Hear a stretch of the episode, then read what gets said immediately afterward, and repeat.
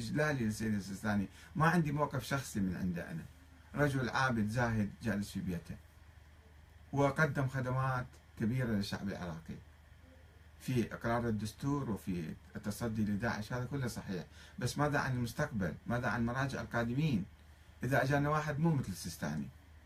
طلع لنا بيد لنا نصيب. إحنا إيش بدرينا؟ وإحنا ما مشاركين في عملية انتخاب هذا القائد المرجع. طلع لنا واحد مثل وحيد الخراساني مثلا. شو نسوي بعد؟ نقوم نلطم على رأسنا. مو نقوم نلطم على رأسنا نطبر بعد مو بس نلطم على رأسنا. لأنه يجي يخلق لنا فتن. يخلق لنا فتن من جو من جو الأرض كما يقول من جو القاع. مرة واحدة يطلع لك في التصريح وينسف لك كل السياسات وينسف لك كل العلاقات العامة وكل الجهود المشتركة وكل المؤتمرات الوحدوية يطيرها. بنفخة واحدة. كما فعل مؤخرا. تصريحاته المجنونة. الفاقدة للعقل يعني. طيب الآن خلينا نلقي في النظرة على مؤسسة الخوئي. شنو هاي مؤسسة الخوئي وما هو دورها في انتخاب المرجع كيف يعني تتدخل؟ وشنو عندها من أموال؟ أولا هناك وقف في الكويت. السيد الخوئي أوقفه. إيه، يعني حاول يعني كما قلت لكم اشترى ثلاث بنايات في منطقة السالمية في سنة 77 ثم حاول أن يسجلها والمحامي جواد الأربش وبعض الناس يعني آه، زعماء الشيعة في الكويت قالوا هذا مو معقول هذا وقف يعني شخصي صار. وهذا خلاف الشرع وخلاف القانون. وبالتالي بعد ذلك سجلوه سنة 79 سجلوا الوقف. وبعد بعشر سنوات 89 آه، يمكن أصلحوا الوقف غيروا به شوية. هسه أقرأ لكم التواريخ. ثم آه، أسسوا مؤسسة الخوئي في لندن. مؤسسة الإمام الخوئي في لندن.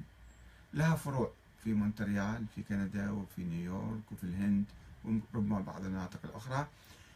ولها أمناء ولها أعمال خيرية تقوم بها وأشياء يعني تبليغية ومجالس وقرايات وتعزية وكذا وما شابه. وعلاقات سياسية أيضا عندها. زين هذه المؤسسة لها أمناء. الأمناء يجتمعون وعندهم فلوس. طبعا فلوس مؤسسة الخوئي وين تروح؟ وقف الخوئي يعني بيد الأمين العام اللي هو ابن المرجع أيضا. هناك الوصاية والكذا على هم بالذر وصف وقف ذري. وقف ذري في الكويت. وقف ذري يعني واحد مليونير عنده فلوس يوقفها على أولاده وأعقاب أعقابه بس مو مرجع يوقف وقف ذري ما يصير. الفلوس مو مالته. إلا هو يعتقد أن الفلوس مالته. كما يقال أنه الخوئي كان يعتقد هاي الأموال اللي تجي هذه أموال هدايا له يعني. وهو حقه شخصي يتصرف فيها كما يشاء. كما كان يعتقد آه، عثمان بن عفان. وعثمان عفان خليفة رسول الله. وهو بعد صحابي وماخذ بنتي من رسول الله ومجاهد وأنفق أمواله. أيام الشدة مو رجل جاي من برا يعني من الصحراء. آه، آه، طيب. مو منقصة يعني إذا قلنا فلان مثل فلان. لا مو عيب ولا منقصة. ولكن ذاك أخطأ والمراجع أيضا يخطئون. نقدر نقول المراجع يخطئون؟ أو ما نقدر نقول لا حرام ممنوع. نقدر نقول المراجع وين يودون فلوسهم؟ أو ما نقدر نقول. ما نقترب. خط أحمر. ليه هذا مو يعني تشكيك بشخص معين ولا إهانة لشخص معين ولا محاولة يعني الإساءة لشخص معين. هذا وضع عام. الآن في ملايين إذا مو مليارات تدخل هالمرجعيات. وبلا حساب ولا كتاب. لا نعرف كم دخل ولا كم خرج. وين تروح البقية؟ في مصاريف تطلع تنشر على مواقع الإنترنت. ولكن كم دخل وكم خرج. الفارق إيش قد؟ وينه وين راح؟ أموال عامة أموال مسلمين أموال الشيعة هذه. لابد من الاهتمام فيها والتفكير فيها ومحاسبة المسؤولين. ووضع نظام معين إما جمعيات إما قاضي يشرف عليها. مرجع خلي يعين قاضي. حتى لا يقولون راحت الأموال تحت الدولة. لا هو مرجع يعين قاضي مستقل في التحقيق في أموال المرجعية. وأموال مؤسسة الخوئي وأموال أي مؤسسة أخرى. حتى لا تروح منا ومنا طيب. وبعدين هذه المؤسسة يجتمعون الأمناء العامين فيشوفون منو المرجع. لما توفى السيد الخوئي كان عدة مراجع موجودين. كان العراقي موجود. اللي تعين في إيران هو الولي الفقيه إذا تذكرون بعد وفاة الإمام الخميني وكان الكلبيقاني موجود وربما كان مراجع حتى الغروي وحتى ال ال يعني بعض العلماء الموجودين بالنجف كانوا كبار. آه لماذا؟ ما الجمعية مؤسسة الإمام الخوئي اجتمعت في إسطنبول اجتمعت في لندن وصاروا يتبادلون الرسائل السبزواري كان موجود وهو أكيد أعلى من السيستاني كان. فما صار يعني صار تفاوض أنه إحنا مثلا نبايعك أو نعطيك الفلوس اللي عندنا هو حسب الوصية حسب النظام مؤسسة الخوئي أنه تروح للمرجع الأعلى اللي يجي. بس من يختار المرجع الأعلى؟ هي نفسها المؤسسة هذه. فتفاوضوا أنه أعطينا وكالة بعدين. أعطينا مثلا إشراف أعطينا كذا خلينا نفس الوضع إحنا نبايعك. ما تعطينا ما نعطيك. فيصير تداول. يصير صار هذا الشيء صار فعلا صار تداول. بعدين أنه ورا سنة سنتين مثلا آه، أعطوها للسيد.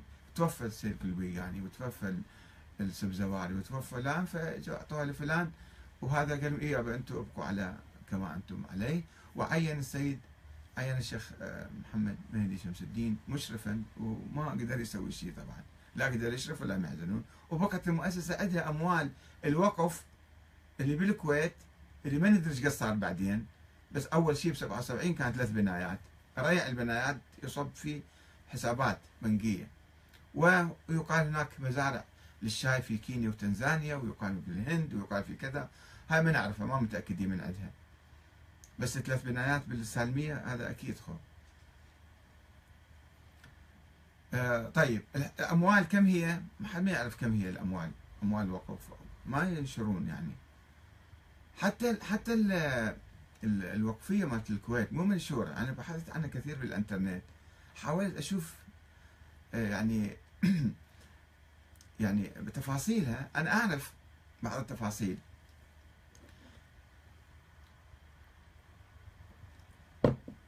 المشروع الأول أعرفه قبل أن يسجلوا اللي رفضوه رفضوه المحامي الأربش رفضه أنه 5% سيد عباس 5% فلان 5% فلان 5% فلان وخمسة لقراءة القرآن على المقبرة مالته. شو يسوي بالقرآن؟ شو يسوي بقراءة القرآن يعني؟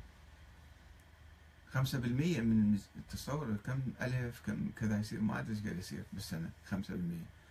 طيب وبعدين الأكبر في الأكبر من أولادي هو يتولى هذا الوقف. ليش الأكبر في الأكبر من أولادك؟ هو وقف ذري هو مو وقف ذري. يعني ما يجوز يكون وقف ذري. شرعا. طيب ما ما نعرف بالتفصيل ما ما ينشرون هذا الشيء؟ لا في مجلة النور نشروه؟ حسب علمي أنا ما أعرف. ولا في آه، وسائل الإعلام. بينما في كل جمعية خيرية يجب عليها أن تنشر كل الوارد والصادر والنظام الداخلي ماله وكذا حتى الناس يعرفون. آه، حتى تجمع الأموال تتكدس فتصير قوة. قوة رأسمالية كبيرة تتدخل في الانتخابات المرجعية. إذا أعطى واحد مرجع قال له أنت صرت مرجع أعلى. إحنا اختاريناك شفناك أنت فعلا أعلم. أنت أكبر واحد. وخذ وزع رواتب على الحوزة. وزع رواتب ويجون الناس بعدين الوكلاء. يشوفون هذا المرجع عنده فلوس. وكل وكلاء مو ملائكة. بشر هم بالتالي و20% و30% من الوكالة ياخذها. فيجون ويسوون دعاية للمرجع. فالماكينة تقوم تمشي. ماكينة المرجعية.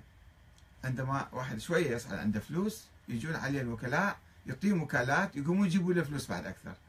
يجيبوا له فلوس أكثر يسوي له دعاية أكثر صار شوي شوي يتكرس ويتأكد أنه هو المرجع الأعلى. عمليا يصير بعد. ماسك بكل خيوط الأموال وكذا بيديه. وأي مرجع آخر يطلع يحاربه بسرعة يضربه بصاروخ فتوى. من النجف إلى بيروت. صواريخ باليستية زين خلينا نشوف الآن. تأسست مؤسسة السيد الخوئي في الرابع عشر من شهر مارس لعام 1989 أي في السنوات الأخيرة من عمر المرجع الأعلى للطائفة الشيعية. آنذاك المرحوم السيد الخوي وبرؤوس أموال ضخمة من الحقوق الشرعية. بنعرف كمها بالتفصيل. الأمين العام لها منذ بداية التأسيس والمدرج اسمه ضمن النظام الداخلي هو نجل السيد الخوئي آه، اللي كان المرحوم السيد محمد تقي الخوئي. بعدين صار السيد عبد المجيد هو هذا. وبعدين ما السيد عبد المجيد اجى أخوه عبد الصاحب كان تاجر في طهران مو له علاقة بالحوزة بس لابس عمامة يعني. اجى هو صار الأمين العام لمؤسسة الإمام الخوئي وهو يشرف على كل شيء. وهو يعني له آه، سلطة القرار في كل شيء. تنص المادة الخامسة من النظام الداخلي للمؤسسة على أنها تعمل تحت إشراف المرجع الأعلى للطائفة الشيعية السيد الخوئي كان ومن بعده. المرجع الأعلى للطائفة المعترف به من قبل أكثر العلماء. المعترف به من قبل أكثر العلماء. هذا الشرط تحقق أو لم يتحقق؟ كيف يتحقق؟ من يقرر في أنه تحقق أو ما تحقق؟ بشهادة ما لا يقل عن ثلاثة أرباع أعضاء الهيئة المركزية للمؤسسة. ذول يجتمعون يقول يا شفنا العلماء اتفقوا على هذا فأعطوه فلوس يلا. أعضاء الهيئة المركزية لمؤسسة الخوئي يعني المهم الفلوس هنا ترى. أهم شيء يعني شنو دور المؤسسة؟ أن تعطي الفلوس اللي عندها تخليها تحت يد المرجع المقترح أو القادم. فهي تنتخبها بالفلوس يعني يصير. وبالإعلام بعدين. أعضاء الهيئة المركزية لمؤسسة الخوئي في ذلك الوقت بعضهم من طلاب الحوزة بمستويات متفاوتة وعادية جدا وبعضهم الآخر ليس بطلاب علم وإنما تجار في الكويت مثلا أو في طهران أو في شيء ولهم اهتمامات دينية ناس مؤمنين متقين فعلا. وهم بمجموعهم الأمين العام محمد تقي الخوئي ونائبه هو السيد مجيد الخوئي والسيد فاضل الميلاني ومحمد علي الشهرستاني توفى هذا. فاضل السهلاني محمد الموسوي الوجيه الحاج كاظم عبد الحسين كويتي هذا رجل متقي ورع بس شو بعرفه بالتفاصيل والكذا اسمه موجود بالقائمة يوسف علي نفسي محسن علي النجفي من باكستان وهؤلاء هم من يعين المرجع الأعلى للطائفة الشيعية. شفتوا أربعة خمسة. سقيفة بني ساعدة ذول يجلسون يقولون ها هذا المرجع هو اللي لازم نأيده ونعطيه الفلوس. وبالوقت الحساس بس تجي الفلوس يقفز الواحد. حتى انتخابات الأمريكا الانتخابات الأمريكية يا اللي يبذل فلوس أكثر هو يصير رئيس بالانتخابات. و توفي السيد الخوئي في الثامن من آب لعام 92 الموافق للثامن من شهر صفر عام 1413 هجرية. بعد ثمانية أيام من وفاة آه، السيد الخوئي أصدر السيد علي السيستاني وكالة ثمانية أيام بعد أعطاه وكالة إلى السيد محمد تقي الخوئي يخوله من خلالها استلام الحقوق الشرعية باسمه. وصرف نصفها على مؤسسة السيد الخوئي الخيرية. صرف نصفها على مؤسسة السيد الخوئي الخيرية. يعني إذا كنت أنا مخطئ أرجو أن واحد يصلح لي. أنا ما أدعي 100% معلوماتي هذه الآن دقيقة. إذا أنا كنت مخطئ خلي واحد يبين لي خطأي.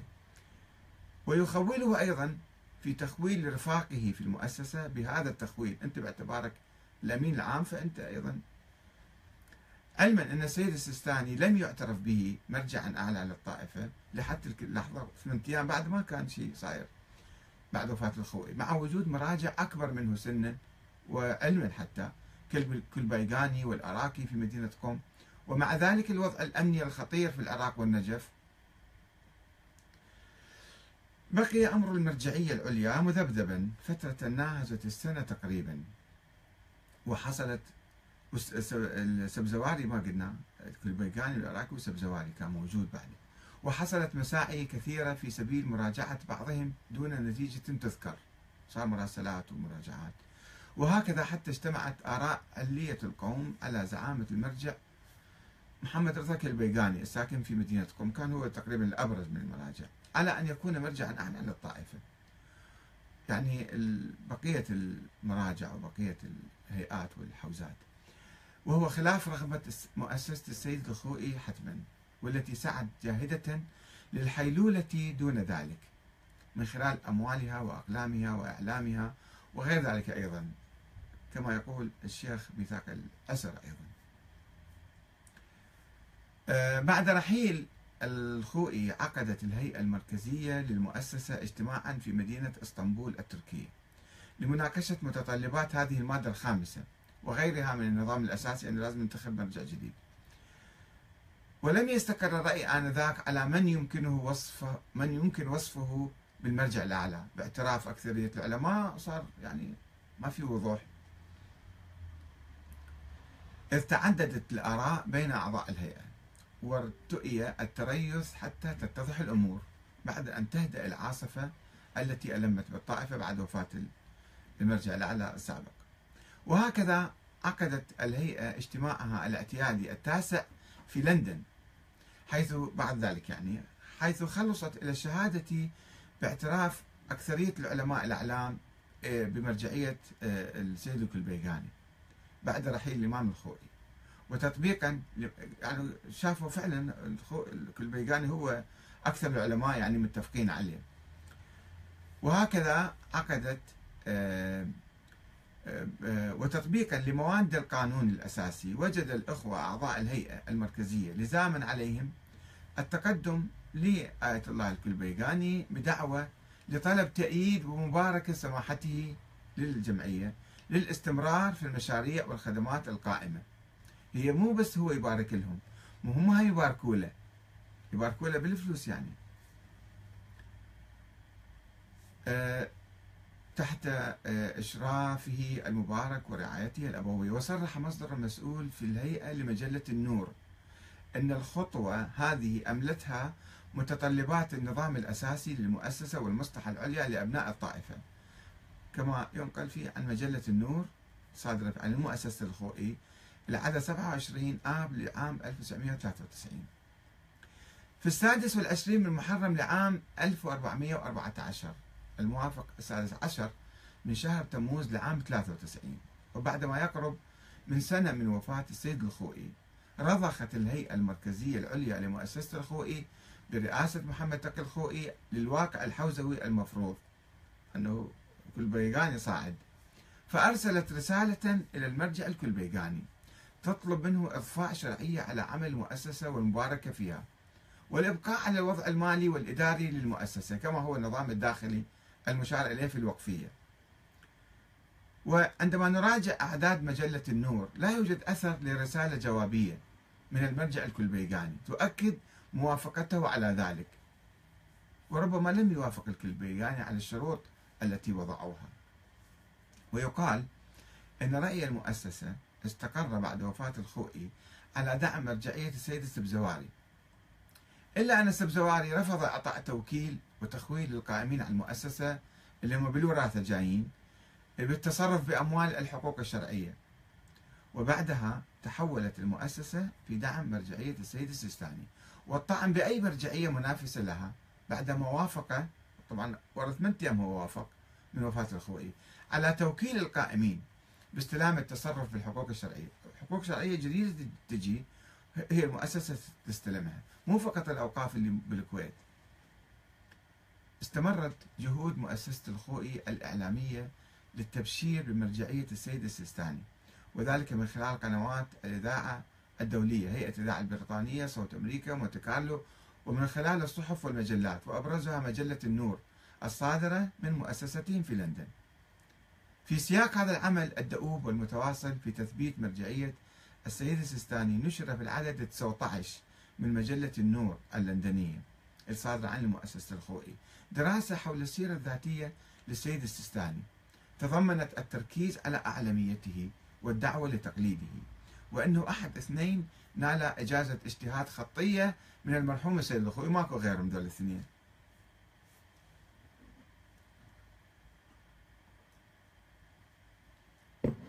توفي السيد الكلبيغاني بعد أقل من سنة من الرسالة اللي وجهوها إليه التي طلبت منه مؤسسة الخوئي الإشراف على عملها والموافقة على شروطها وذلك في الثامن من ديسمبر لعام 93 الموافقة الرابع والعشرين من شهر جماد الثانية لعام 1414 بعد شهر ونصف من هذا التاريخ تقريبا أي في الواحد والعشرين من كانون الثاني لعام 94 الموافق للثامن من شهر شعبان من عام 1414 اجتمعت الهيئة العليا لمؤسسة السيد الخوئي في لندن.